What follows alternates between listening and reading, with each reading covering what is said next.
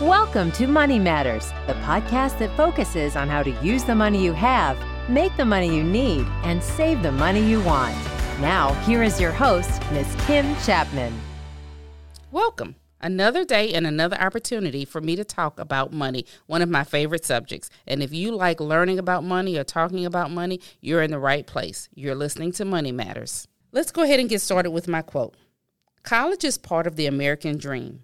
It shouldn't be part of a financial nightmare. I'll let you sit and think about that for a second. Has the pursuit of higher education come with a price tag that's too much for us to bear? Listen to a few statistics I have.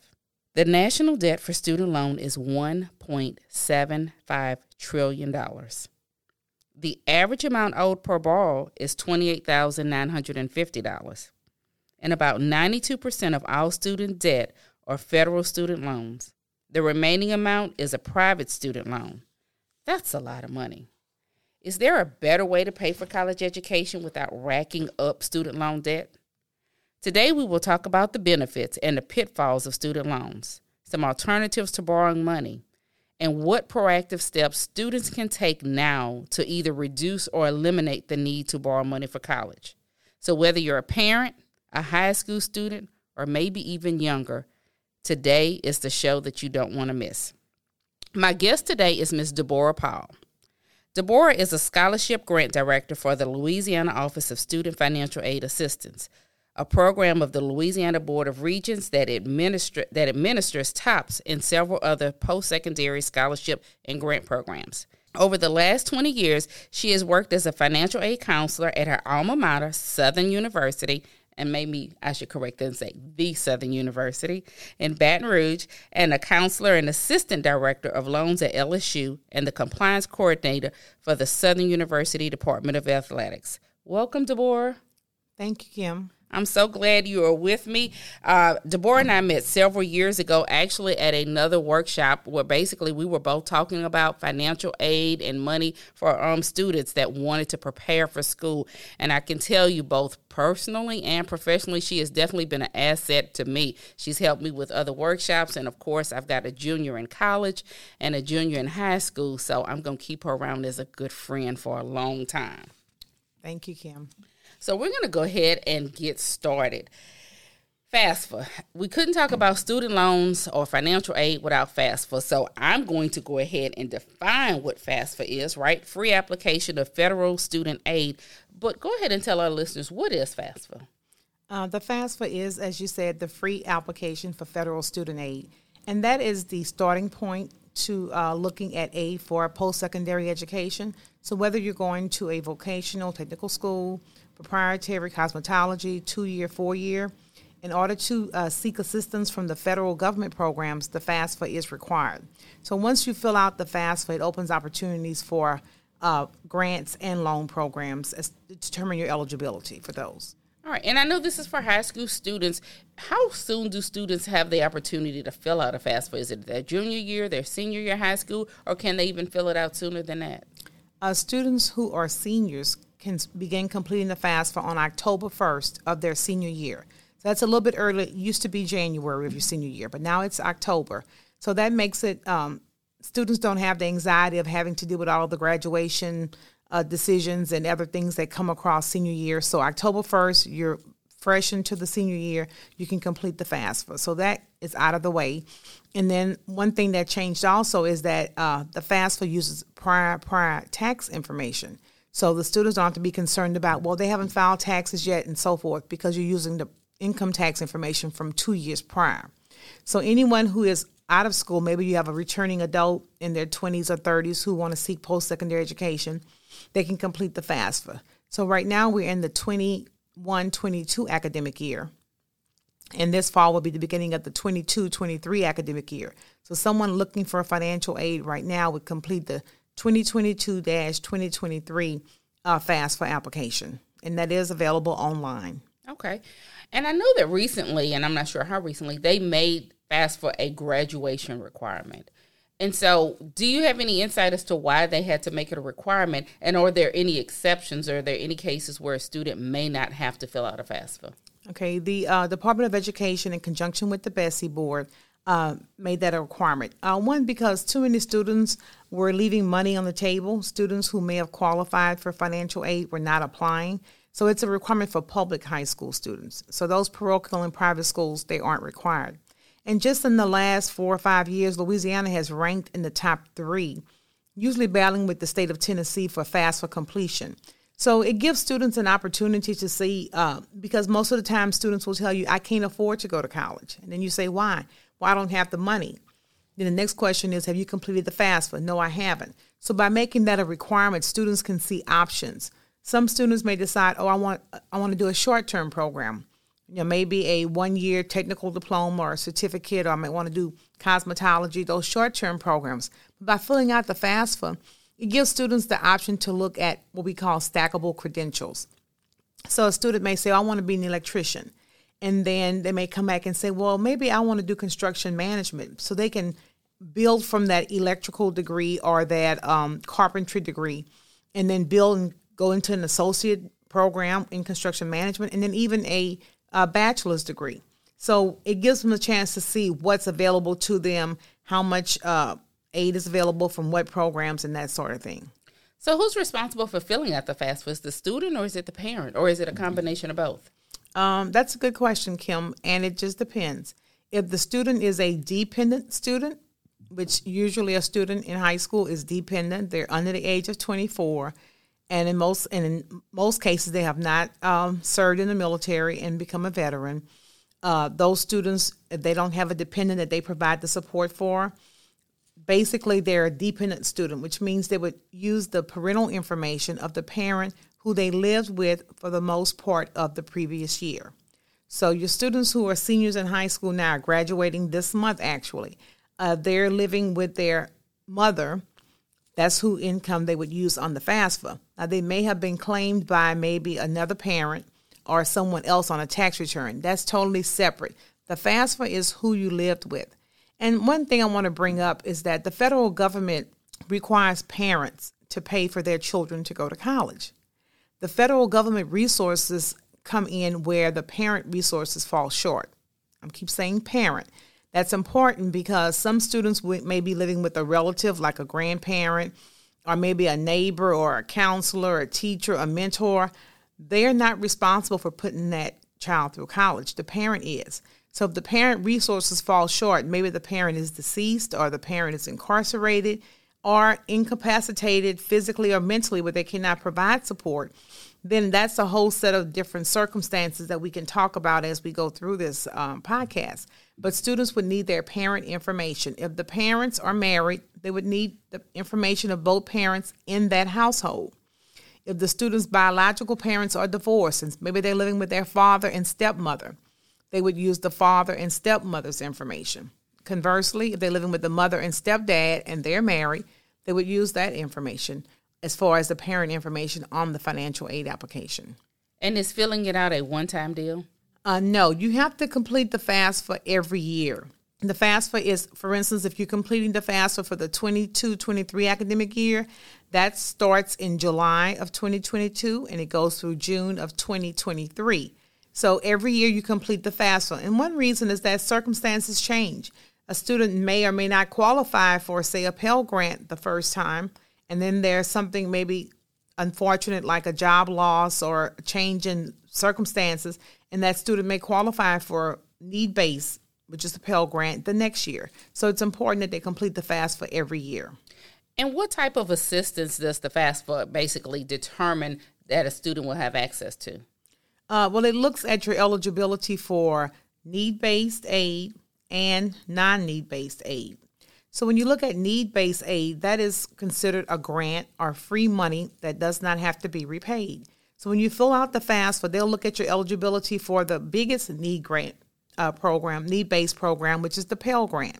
So Pell Grant is need-based. It doesn't matter where you're going to school. If you qualify for a Pell Grant, you receive that amount of money, whether it's Harvard or Howard or Baton Rouge Community College or LSU or Southern, any school, your eligibility is based on the information on the FAFSA, not the cost of the school. So a student will look at need based programs like the Pell Grant. Another federal need based program is called SEOG, which is an acronym for Supplemental Educational Opportunity Grant. So Pell Grant, SEOG. And here in Louisiana, uh, the Office of Student Financial Assistance, we have another program called the GO Grant. And that is a need based grant for Louisiana residents. And the only criteria for that program is that the student apply for and receive a Pell Grant. So if you receive a Pell Grant, you automatically considered for a Louisiana Go Grant. So those are the need-based programs. There's also federal work study, which provides students with work opportunities while they're enrolled in college that they can use that the funds from those particular uh, work experiences to help in their educational costs. Federal work study is also need-based.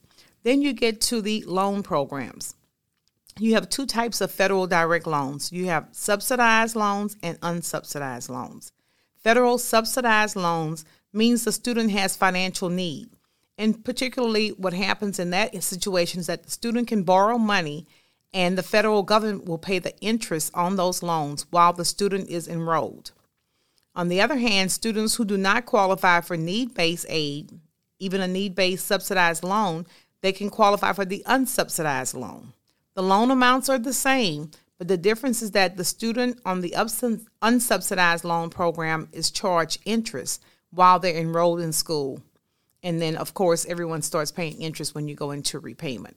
So I want to kind of go back and we talked about the dependent student needing their parents' participation. What happens in a circumstance where you may have a student, they may live with their parents, they may live with their guardians, but they're not getting that participation. They're not willing to do taxes, or maybe they don't feel that they are equipped to fill out that type of information.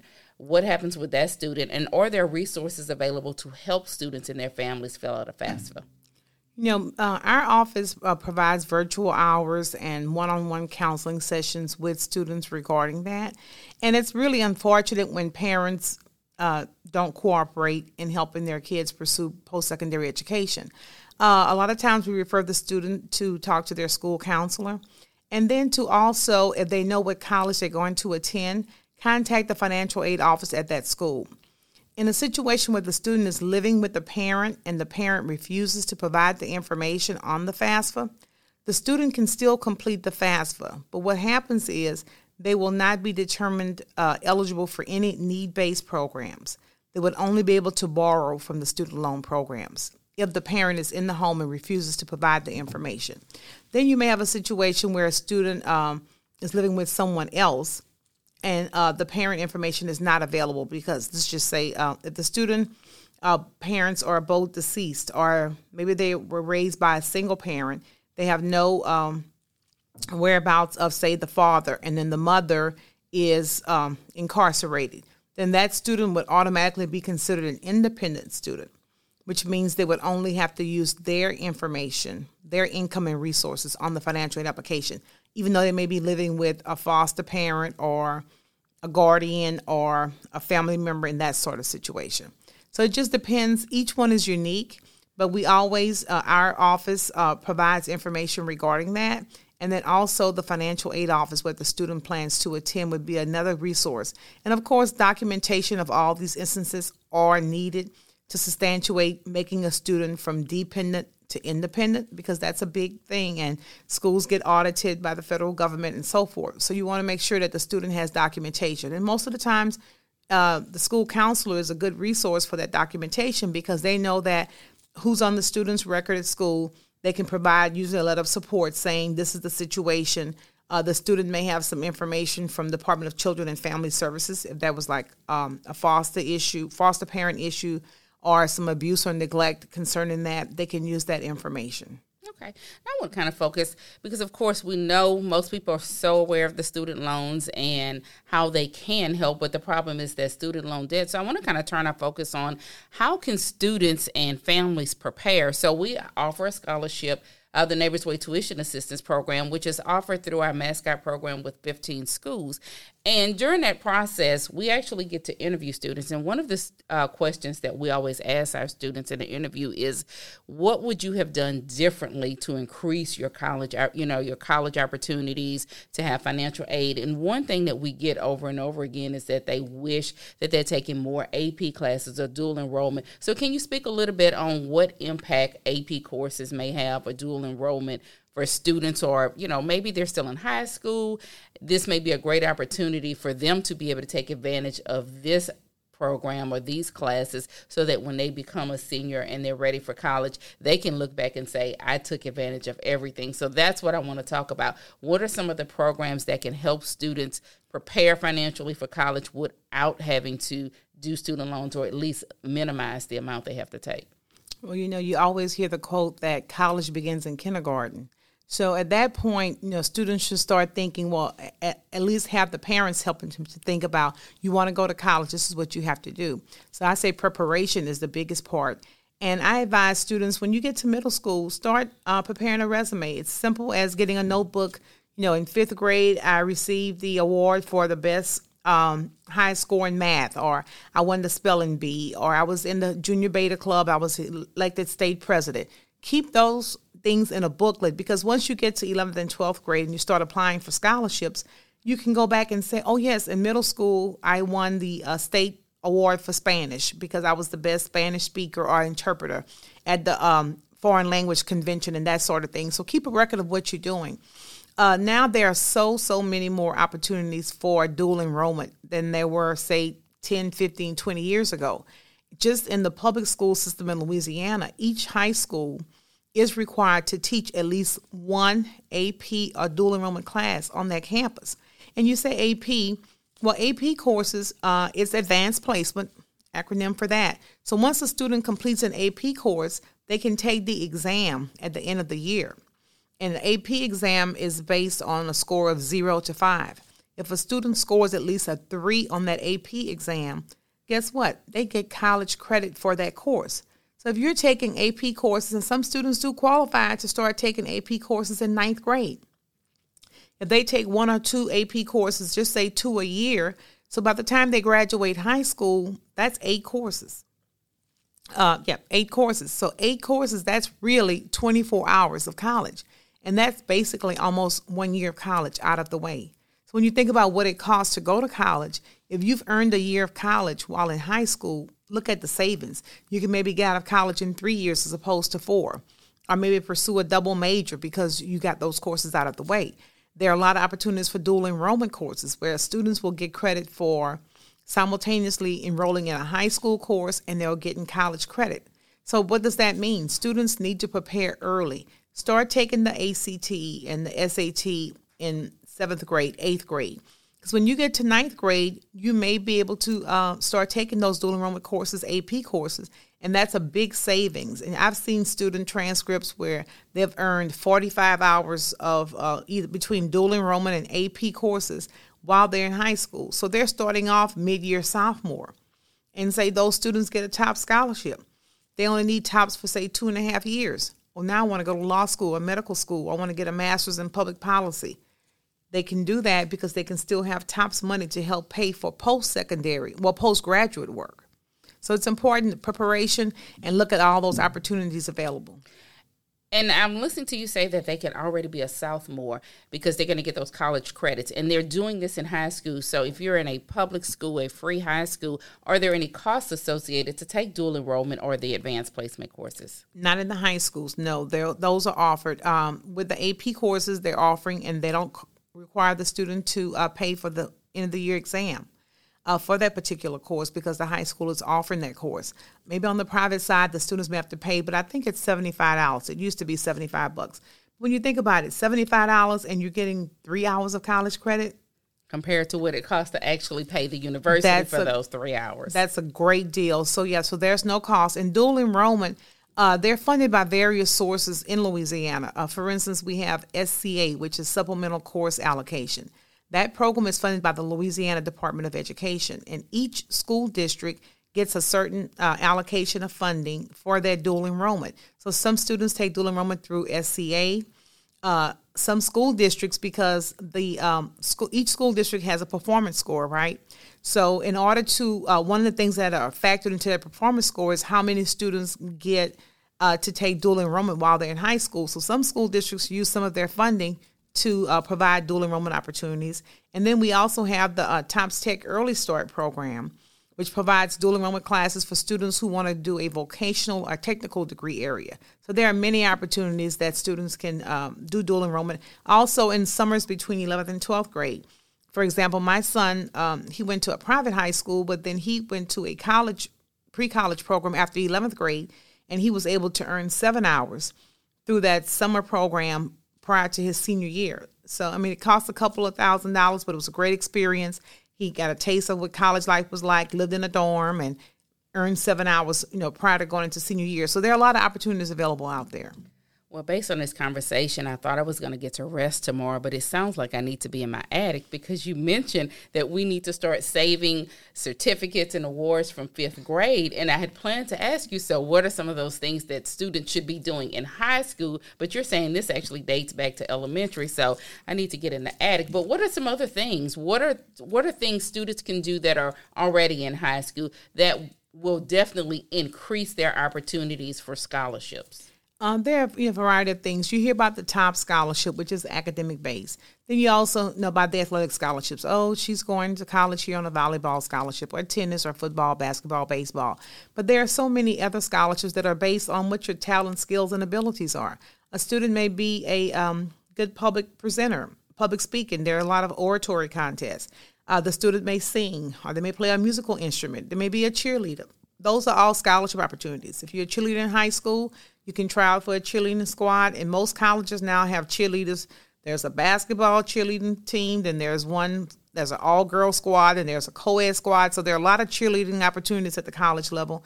Uh, students who may um, uh, perform just different skills, maybe piano or recital. You can get a music scholarship because now you sing in the school's um, uh, mass choir or the school's uh, orchestra. You might play in the orchestra. So there are a lot of opportunities with on the music side, public speaking, uh, just different talents that are available to students. So they should look at all of that and not just think an academic scholarship because I have a 3.5 and a 30 on the ACT. There are other opportunities depending on what your major is. So focus on those things too to see, you know, maybe you're you belong to the Beta Club or you're in the National Honor Society. Those may provide scholarship opportunities. And then look around in your community. Uh, sometimes students want to look apply for the big scholarships, the Bill Gates scholarship, the Walmart scholarships, and so forth. And when you read the fine print, you may see that we expect 100,000 applicants and we're going to give out five awards. But then if you look, maybe your parent is in a sorority fraternity and their graduate chapter has a scholarship. And there might be 30 students applying and they're giving out five awards. Well, that's, you know, you have a 5 in 20 chance of getting one of those scholarships. So look locally. Uh, there are several foundations in the Baton Rouge area, like Baton Rouge Area Foundation, the Pennington Foundation, the Huey and Angelina Wilson Foundation. All of those groups provide scholarships to students for various opportunities. So they should explore the local scholarships. I know the Greater Baton Rouge State Fair, and every year when the uh, fair comes around in October, they give out scholarships to I think almost every high school in the Baton Rouge area for students based on volunteerism. So that's another opportunity. If you like to volunteer, you may be able to apply for a scholarship based on that. Some students with uh, certain medical conditions, there are scholarships designated for that. Um, example, my son um, was uh, cancer. He recovered from cancer, and the American Cancer Society gave him a one-year scholarship for college because he was a cancer survivor. So there are some students who may have other uh, illnesses or diseases that may have scholarships directed to those particular um, situations. How soon should students start looking and applying for these scholarships? It's never too early. So maybe you're in ninth grade and you win a singing contest. That may provide a scholarship, and that scholarship will be available to you and put on hold until you graduate. So it's always a process of looking uh, for what's available. I always say look for free scholarship searches. And our website at mylosfa.la.gov offers free scholarship searches, and we also post scholarships monthly. But look around and see, and you know, ask questions. Maybe you belong to a church that provides a scholarship for its uh, membership who uh, are seniors in high school. So there, you know, some colleges are religious based. For instance, Dillard University is affiliated with the Methodist Church. So you may want to look at that. Um, Louisiana College, which just changed their name, but they're affiliated with the Baptist Church. So there are some some colleges that are affiliated with certain uh, religious denominations that provide scholarships. So look there. just no stone is unturned when it comes to finding scholarships. So if you have a student that's really ambitious and they're listening to this podcast and they leave and they're like, I'm going to apply for this, I'm going to apply for that, is there a circumstance where a student can accumulate too much money in scholarships?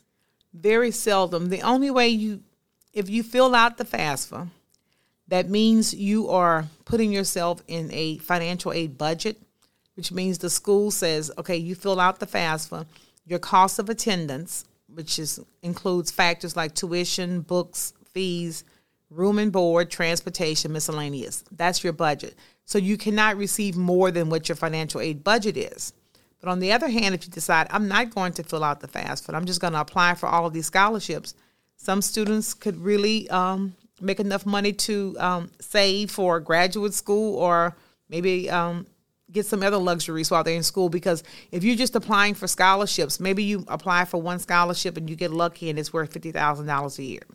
If you don't complete the FAFSA, then you would get that money. But most now most scholarship corporations are requiring students to fill out the FAFSA because it saves them money. For instance, uh, the Bill Gates scholarship is one that's very popular. And students think, oh, I got the Bill Gates, it pays for everything. But the Bill Gates scholarship requires you to complete the FAFSA. So if you complete the FAFSA, one of the requirements for Bill Gates is that you qualify for Pell Grant. So guess what? The Pell Grant and everything else that the school offers will come off the bill first. Then whatever is left over, that's where the Bill Gates scholarship comes in. So in some instances, the Bill Gates scholarship will not cover as much for one student as another because that one student has TOPS, they have a Pell Grant, they have SEOG, they have work study. But the Bill Gates, if they still need, say, $5,000, it'll put that money in. If they're going to a private school, the remaining balance may be $15,000. Then Bill Gates will add that on.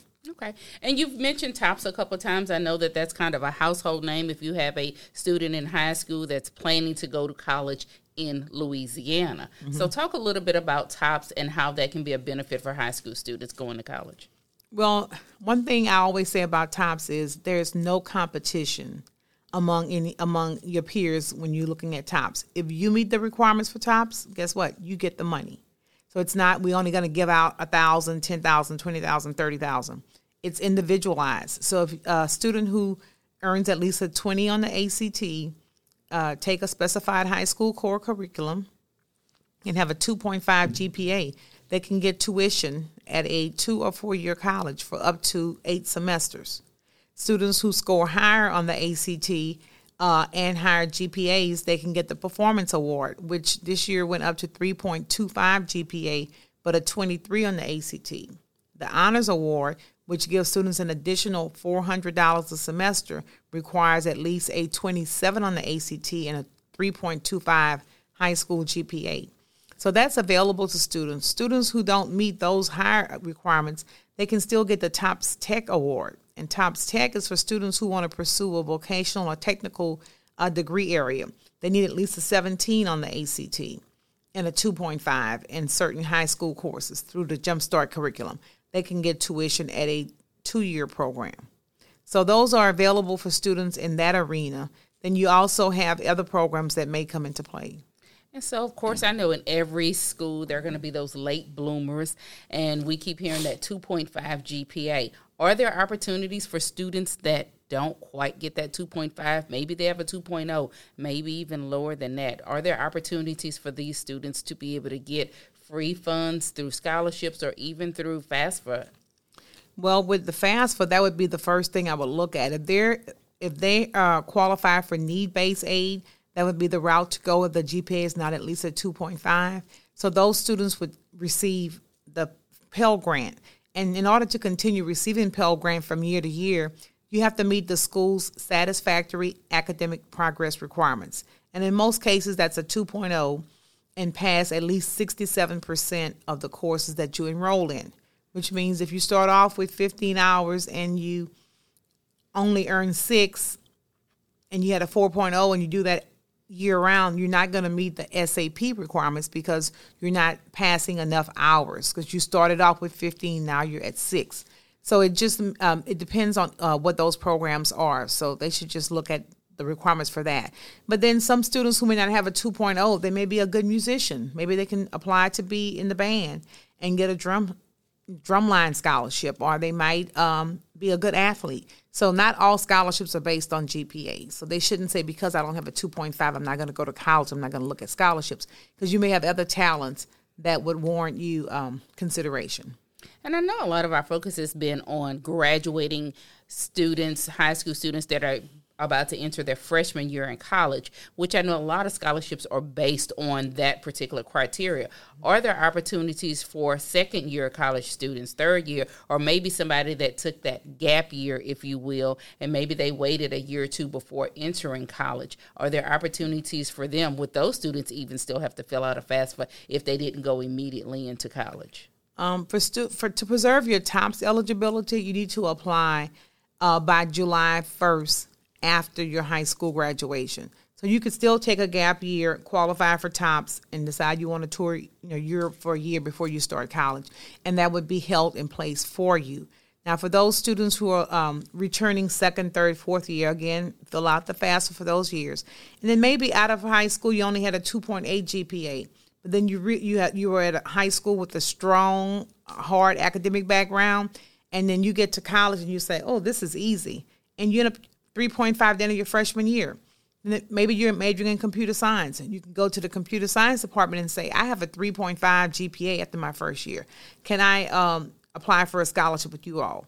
Even some of the honors colleges, you may not qualify out of high school, but if you have a good academic record, a sound record at the end of your freshman year, you can approach the honors college and say, um, I want to apply to be a member and get a scholarship. So just not looking at what happens at the end of high school. Because some students with high academic credentials don't fare as well in college because they think it's going to be easier than it is. And others who worked hard in high school they get to college and realize all my hard work is paying off and now i'm doing better. Okay. So we've got through FAFSA we've talked about TOPS we've talked about those scholarships.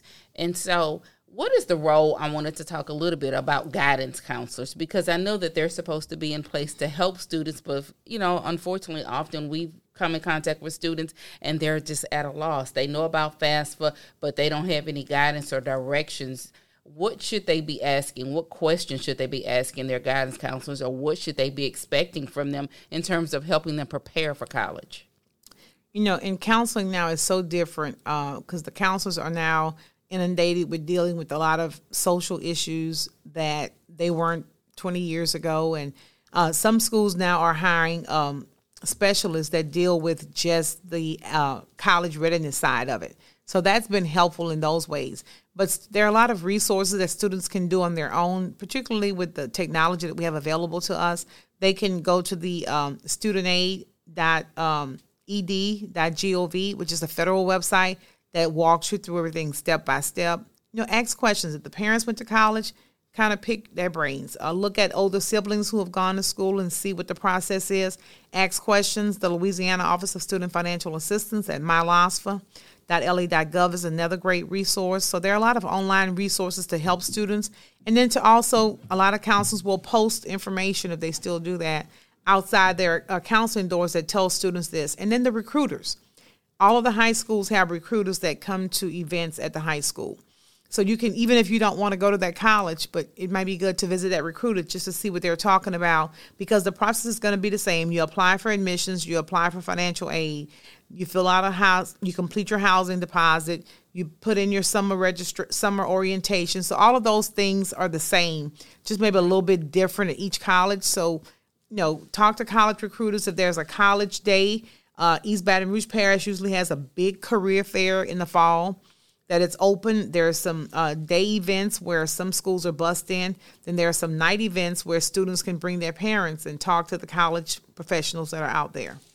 And then I want to ask you about preparation for applying for scholarships. I think during COVID, only because of COVID, I ran across this website because I believe this was an organization maybe in Ohio, but basically it was called Mighty Writers. And what this organization did was pull high school students together and they worked on their writing skills, specifically essay writing skills, because so many essays or so many scholarships are based on it. Every time I tell my son, fill out for a scholarship, that means I got to write another essay. And he absolutely hated it. But I found that this was a resource that could brighten or kind of sharpen your skills. So, do you know if any other resources or just tools students can use as they're preparing for to apply for these scholarships, especially if it's going to be essay based?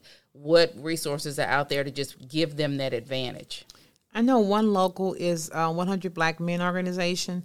They provide ACT prep, which would include something on the essay writing side also.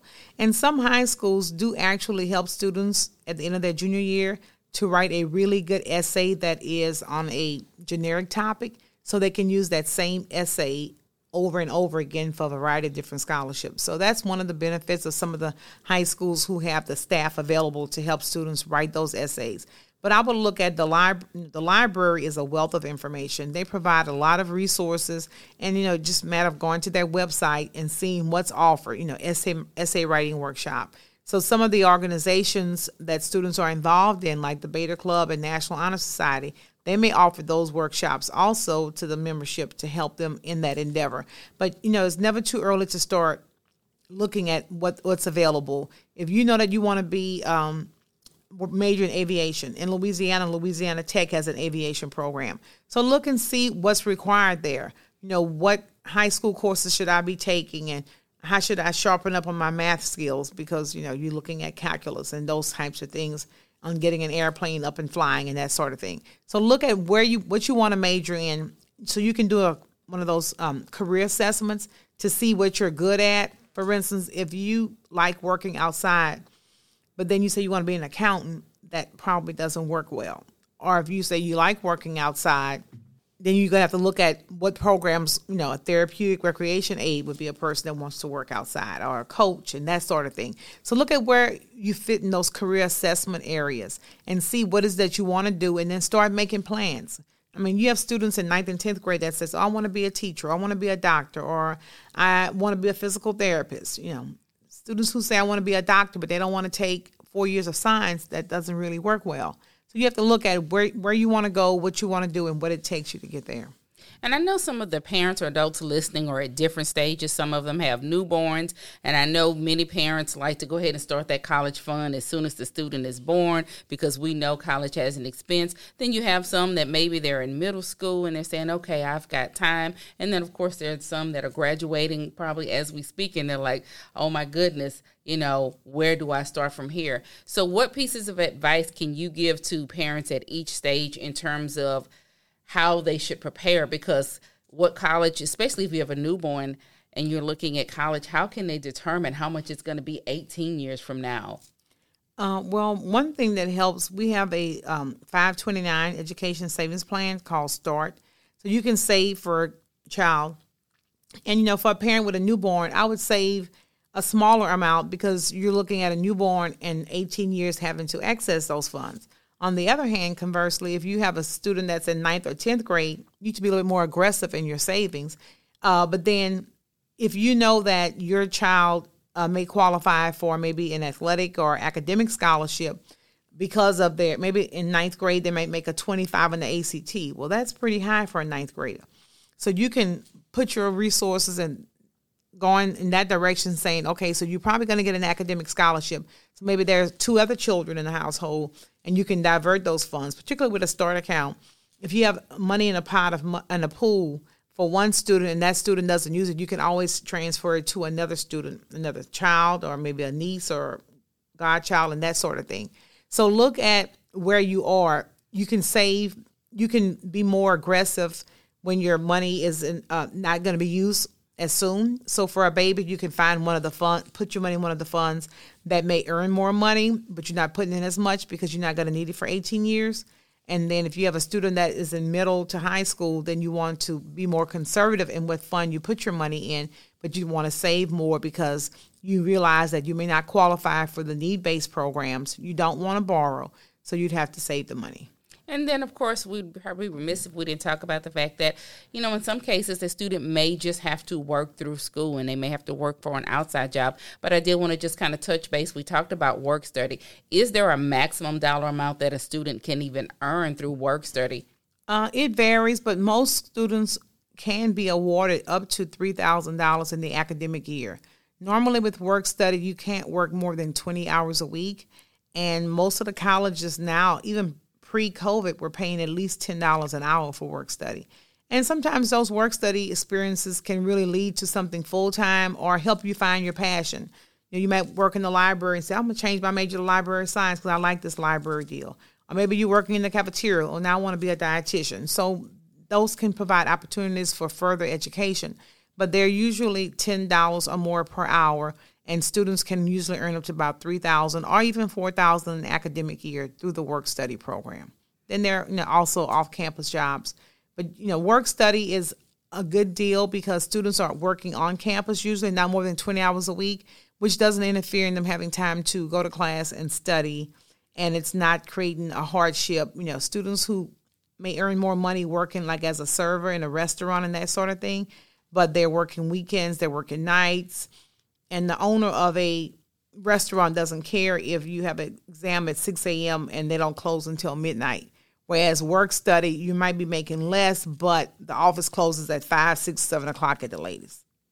Well, this has been some really good information because I know we are in the midst of graduation season, and you have some parents that are saying, Oh my God, seems like my baby was just a baby yesterday, and now they're ready for college, and they're looking at their wallets and they're looking at the cost to attend school, and they're panicking. So, hopefully, we hope this particular episode has provided a lot of resources for them. I think we've shared some good information for how students can get some money without having to take out those student loans. So thank you so much, Ms. De- Ms. Deborah, for joining us. And this has been Money Matters. And next we will have the Money Minute.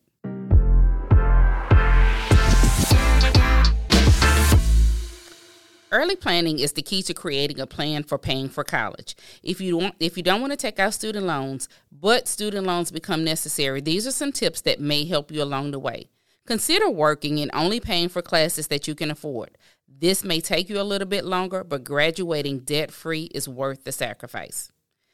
If you have to take out student loans, only borrow what you need. Borrowing for your wants will surely come back to haunt you when it's time to pay back.